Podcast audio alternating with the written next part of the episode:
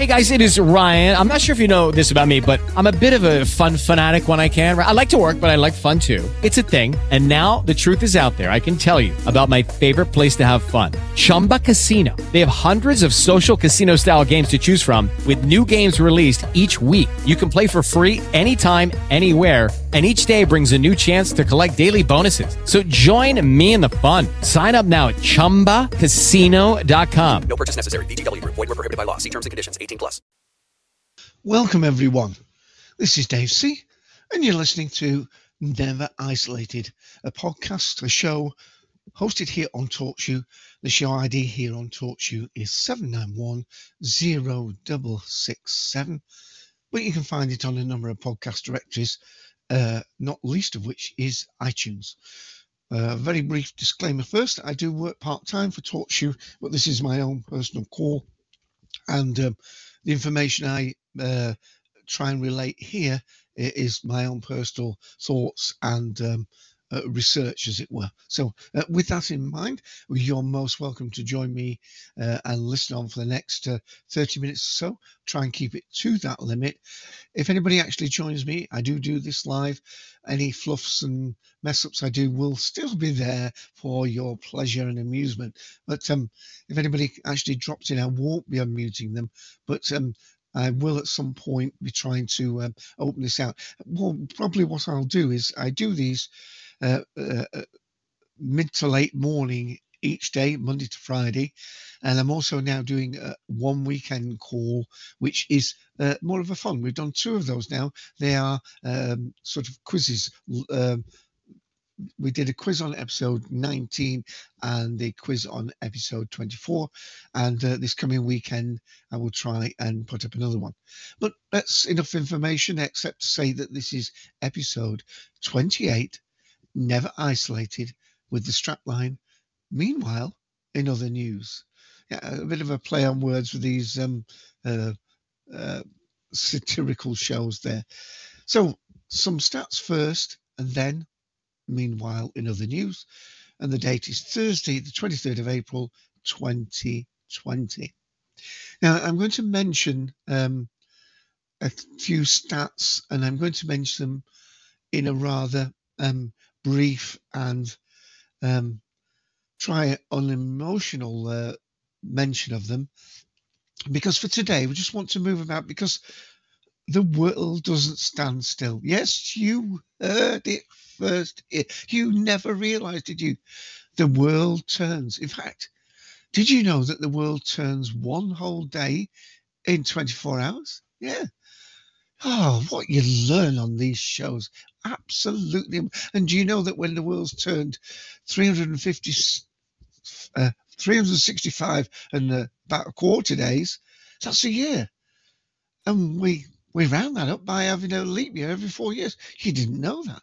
Aren't you glad you joined me? You can tell that this is going to be a show full of uh, useful, useful information, something you'd never thought. I might even tell you uh, where in the compass the sun rises and sets, but uh, I think I think you get the idea.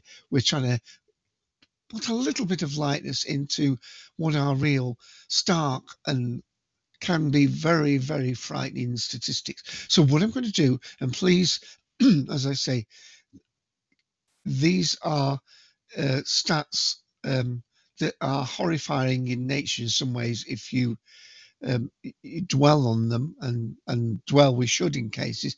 But I'm just going to repeat them so we can talk about, meanwhile, in other news, which is going to be the focus of today's call. So, with that in mind, let me go ahead with some of the information that I gleaned from mainly the bbc.co.uk site um, in the last day or two, especially yesterday.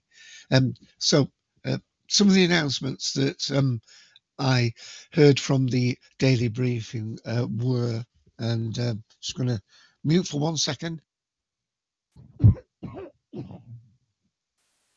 Yeah, always um, difficult when you're doing these shows and there's just the one person talking. You can't ask your co-host to take over, like I do, as I've mentioned before, on the Colton Collective, where Ian, my co-host, helps me, and we have a third member of that with Mike. Anyway, back to the show. Uh, some of these stats, and then they're not all connected in any way, but I'm just going to mention them. Um, the emergency bed status in the UK as of lunchtime, uh, Wednesday the 22nd, there were 3,000 spare emergency beds. That meant the capacity is doing what um, has been achieved by this lockdown process of, um, the, and they kept going about this R number. That's where if one person gets coronavirus and passes it on to just one other person, then the numbers are whatever level they are, but they stay static at that point. If one person infects um, one and a half or two or two and a half or heaven forsake, five or six people, then the curve goes more steeply up. And if one person um, through social distancing only affects uh, 1.4, 1.5, then surely, surely and slowly that brings the curve down somewhat. Sorry, I just paused a moment.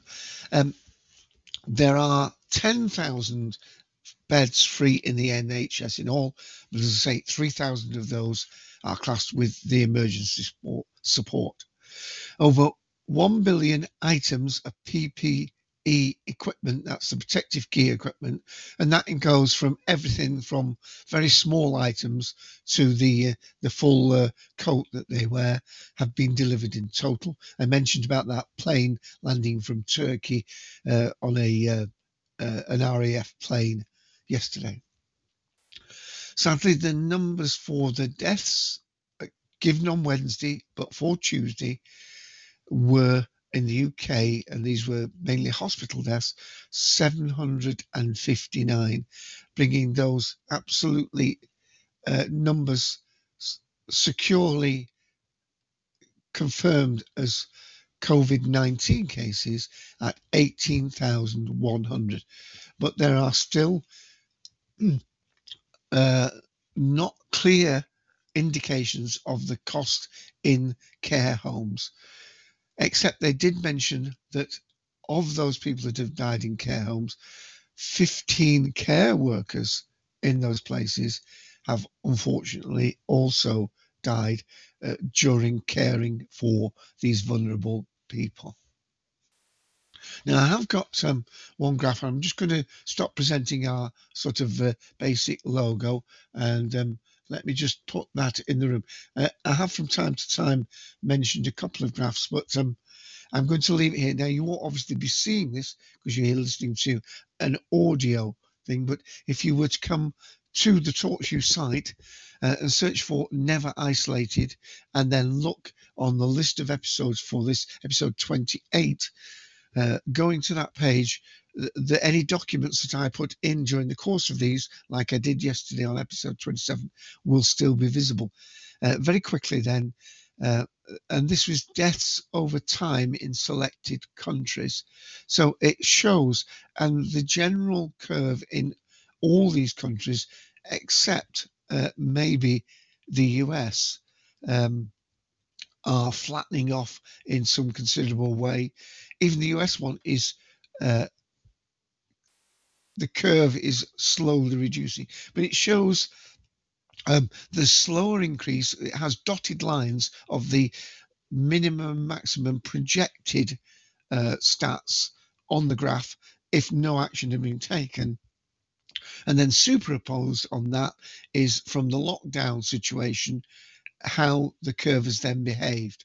Um, so if you think of the, the two lines of minimum and maximum like a torchlight going up the graph, uh, and in that area is what the most likely outcome would have been.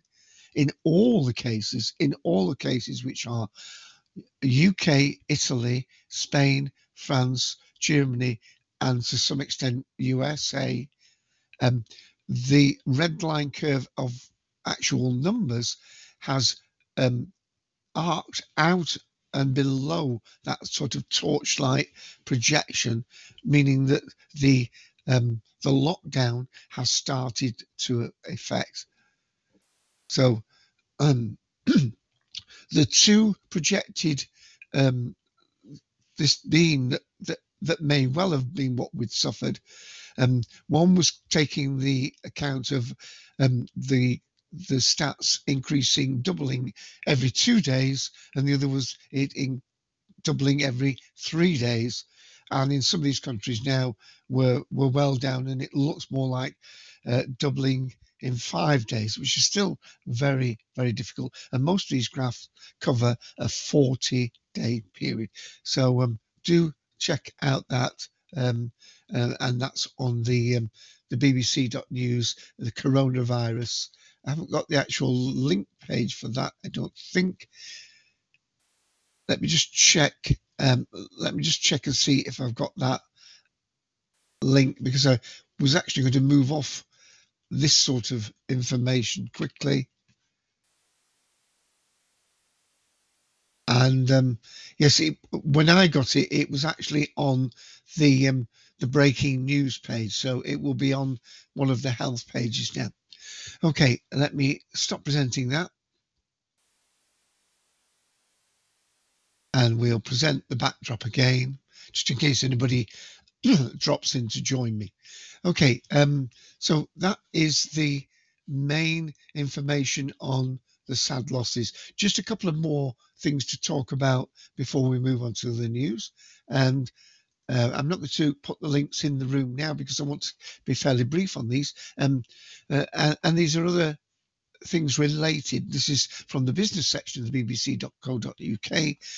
Uh, bbc.co.uk forward slash news forward slash business dash 52393472 UK borrowing to see colossal increase to fight the virus. So it is other news, but it's to do with the financial aspect of this. The UK's budget deficit is set to see an absolutely colossal increase in a level not seen in peacetime, said the Director of Institutes of Fiscal Studies. The economic impact of coronavirus was likely to be to push the deficit as high as uh, 260 billion, not million, billion, Paul Johnson told the BBC. He was speaking after the latest figures showed that the deficit hit 48.7 billion in the 2019-20 year. But these are the numbers, he said, before the storm. Um, and uh, the officials national statistics, which re- released these figures, said they did not capture the big spending announced by the government to cope with the virus. That's the earlier one.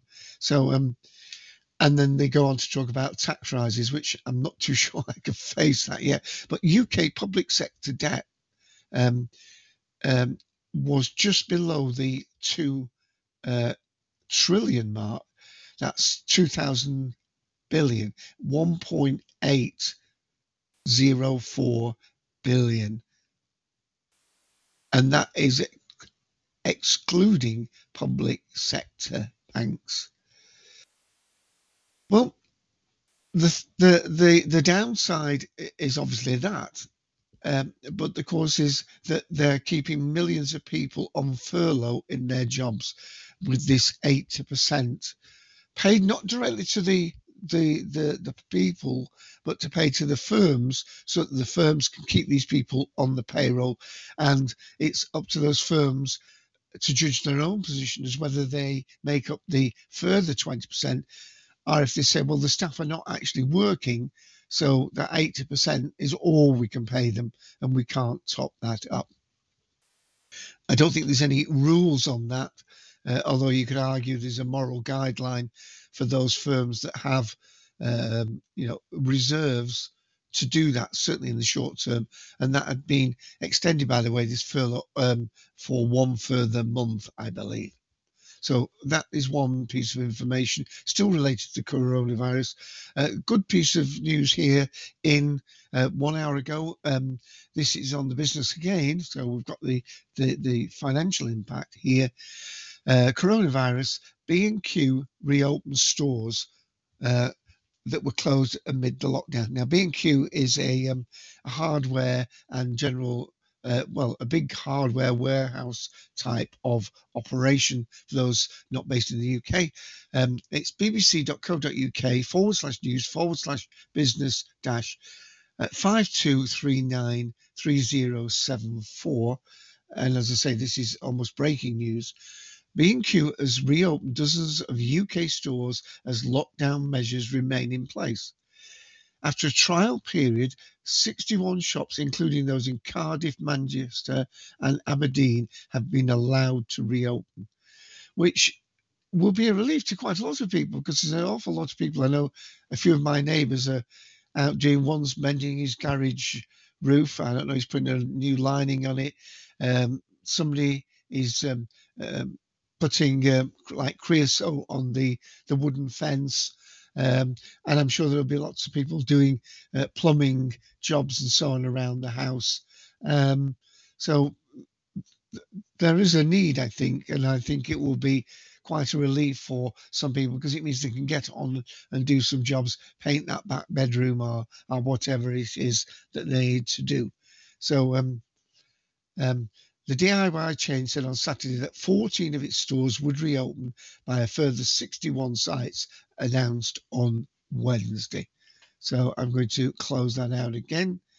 Um, there's um, again an item on business news. I won't spend too long on this because it's I'll talk too long on it. But basically, uh, Simon Reed has put on the Business Reporter page. This is from uh, today, of course um, bbc.co.uk forward slash news forward slash business forward slash uh, 52 38 78 uh, 26 drivers being ripped off for petrol. That's assuming the people that are still buying it, of course. Um, why isn't petrol nearing one pound a litre, which is still dearer than a lot of other countries? The average po- petrol pump price for unleaded has remained at the one pound 10p mark, and this is when really uh, oil itself has gone uh, into negative territory in some cases. But of course, in the UK, we do have a very large proportion of the cost of our uh, petrol gas for those people in America is tax. I'm not going to talk about that any longer because I'll get going for ages. Um, but um, let's go on to, um, meanwhile, in other news. In sport, often we mention sport, but um, uh, tennis, because I'm a big fan of tennis and golf. I need to quote Roger Federer. Way uh, one hour ago on the sport page. Uh, and this is bbc.co.uk forward slash sport forward slash tennis forward slash uh, 5238 13 47. Merge tennis governing bodies, said Roger Federer. Roger Federer says now is the time for the men's and women's governing bodies to merge while tennis is in limbo because of the coronavirus. The 20 time Grand Slam champion floated the idea in a series of Twitter posts. He said a merger from the Women's Tennis Association, that's the WTA, and the Men's Association of Tennis Professionals, that's the ATP. This should probably have already happened. We can come out of this with two weakened bodies are one stronger one, said Federer. Um, uh, and the uh, later the on Wednesday, the chairman of the ATP, Andrew Gaudenzier, is it? I'm sorry about the pronunciation, our sport has a big opportunity if we can come together in the spirit of collaboration and unity. And this will be going on in other sports, of course. Football, that's soccer to the American listeners, and other sports will have to streamline in some way things because um, uh, maybe even next season will will still be a checkered one. And we already know that, like in tennis, the French Open had been pushed back to September. Hope that will go ahead in September. In fact, um, Andy Murray thinks that might give him a chance to get back uh, up to some sort of uh, his old standard. Um, uh, and he's working towards that at the moment. And of course, the Olympics for the Olympic uh, athletes who only have a chance every four years, a delay of a year is massive to them because um, they try and raise their fitness to its absolute peak levels. You can't sustain those for months and weeks. So they try and build up to being at their best possible fitness levels for those weeks a week or two before and the, the week or two of the Olympic Games. And of course, um, um, there, there's the follow on games from that as well. Okay, right. Other, meanwhile, in other news, well, um, global warming it seems has not gone away, and scientists have not shied away from talking about that. So let's just mention a few of those as we're getting to the sort of 20 minute mark here just check, just still me in the room here. Um, the world's biggest iceberg is it about to break up. Jonathan Atmos uh, on the uh, sorry Amos. Um, 30 minutes, 31 minutes ago, as I opened the page, uh, this is in the Science and Environment, bbc.co.uk forward slash news forward slash science dash environment dash 5239 5008. And please do go to the BBC site. I'm only reading snippets of these. Um, this is the A68 uh, that broke off from Antarctica some months ago. Um, the world's biggest iceberg has just got a little smaller uh, at around 5,100 square kilometers the behemoth has been the largest free floating block of ice in Antarctica since it broke away from the continent. Oh, in July, was 2000, 2017. I wouldn't believe that. But it dropped a sizable chunk of about 160 square kilometers. And that will, of course, make it slightly narrower at one point, which will again probably lead to further breaks up. But of course, the very fact that such large uh, calving events are going on um, may be further indication of uh, the Antarctica. And we know Greenland in the north and the the uh, the area around north of Canada, the uh, the ice levels are dropping. They're not so much the coverage dropping, but the thickness of the ice, and therefore its sustainability in whichever hemisphere they are in the summer months of that hemisphere. Again, on science and environment, climate change. 2019 was Europe's warmest year on record. Not so sure about the UK, but it says Europe was. Uh, Matt McGrath, uh, this went up on the 22nd of April.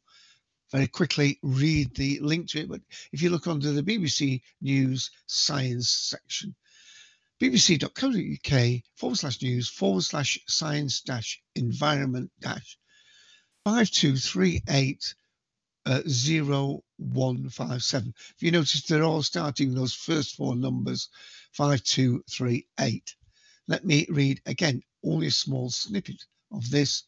Europe is heating faster than the global average, as new data indicates that last year was the warmest on record. While globally the year was the second warmest, a series of heat waves, and I think this is over Spain and France and so on, um, help push the region, not the world, the region to a new high mark. Over the past five years, global temperatures were, on average, just over one degree centigrade warmer than the end of the 19th century. Now, I used to think, well, one, one degree doesn't add a, a lot, but of course, one degree centigrade, uh, I'm, I'm still used to thinking in Fahrenheit. And of course, um, uh, one degree centigrade is um, almost doubles it 1.8 Fahrenheit. So it's almost like two degrees Fahrenheit in rise. I Haven't done the conversion really. Um, I should do a quick check now. Um, one degree C equals. Um, let me see if we can do.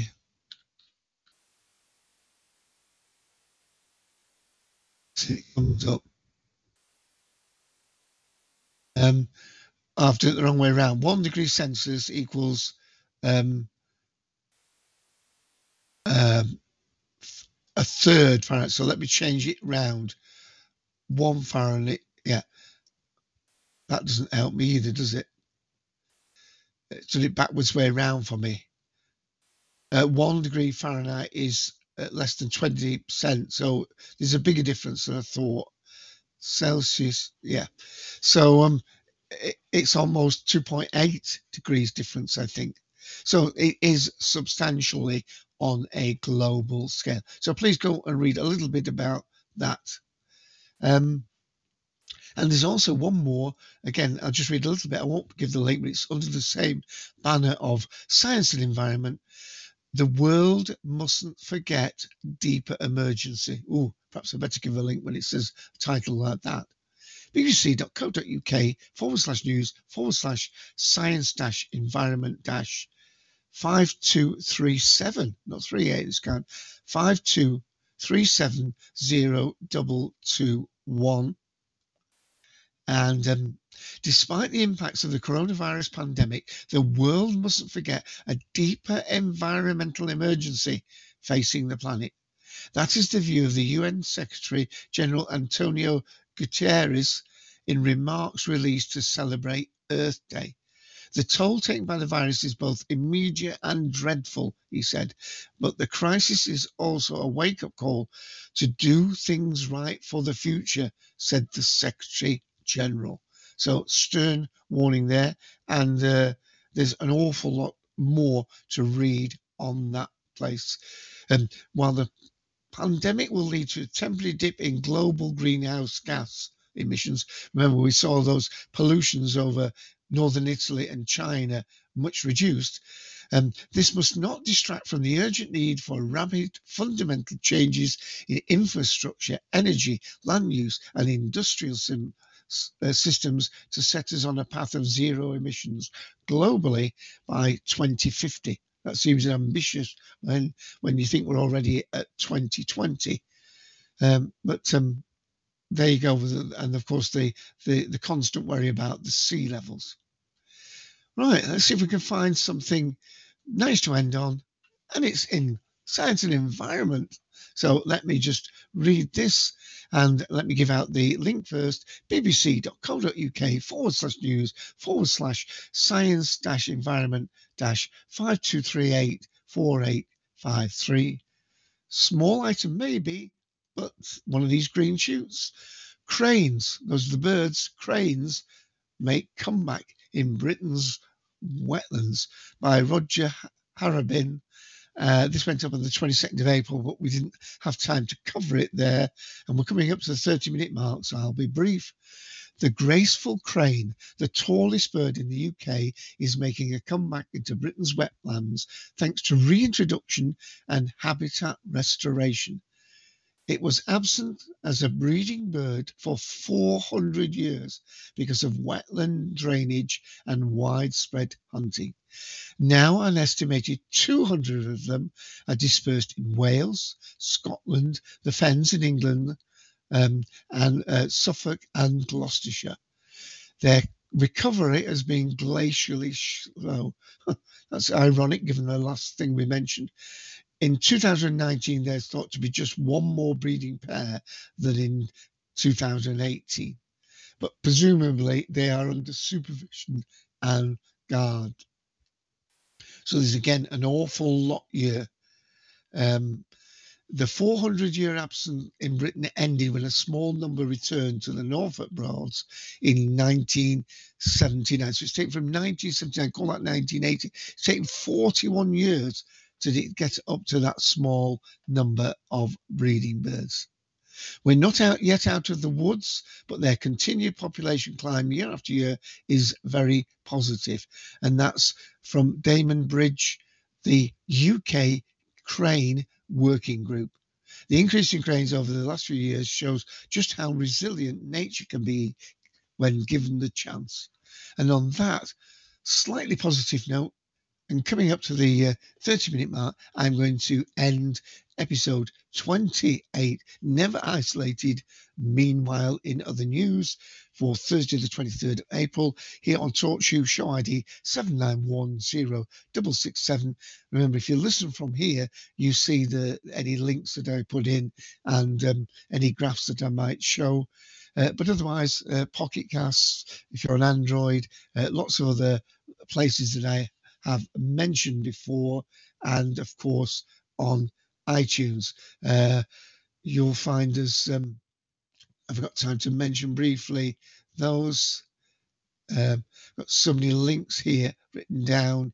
Pod Paradise, uh, Apple Podcasts, of course, Podcast Land, Overcast FM, Podbean, Castbox, Listen Notes. Thank you ever much for those people who listen. And if you haven't taken that quiz yet, do have a go because there'll be a new one coming up in two or three days. Uh, usually, I, I, uh, I do it on the Sunday, but I date it for the Saturday. But uh, so quiz on episode 19, quiz on episode 24. You'll never know if you got the best score, but you should enjoy yourself. Enjoy yourself. and uh, if I'm giving out instructions like that, remember keep yourself isolated, use safe practice, wash your hands, um, get streaming those videos. I'm watching a fantastic one. I won't give you the streaming place, of it, but um, it's one of the, the, main ones, and it's called uh, Unforgettable. It's a police procedural where this uh, one lady police officer has a sort of photographic memory. There's a reason uh, tragedy that happened that that made her memory come into focus. She can't remember that tragedy, but while doing that, her memory is now taken on this uh, photographic element, which she uses to help solve these usually murders but crimes. Okay, that's unforgettable, and um, seek it out. Seek and you shall find, and seek me out uh, uh, for the next proper one tomorrow. And uh, Thank you for listening.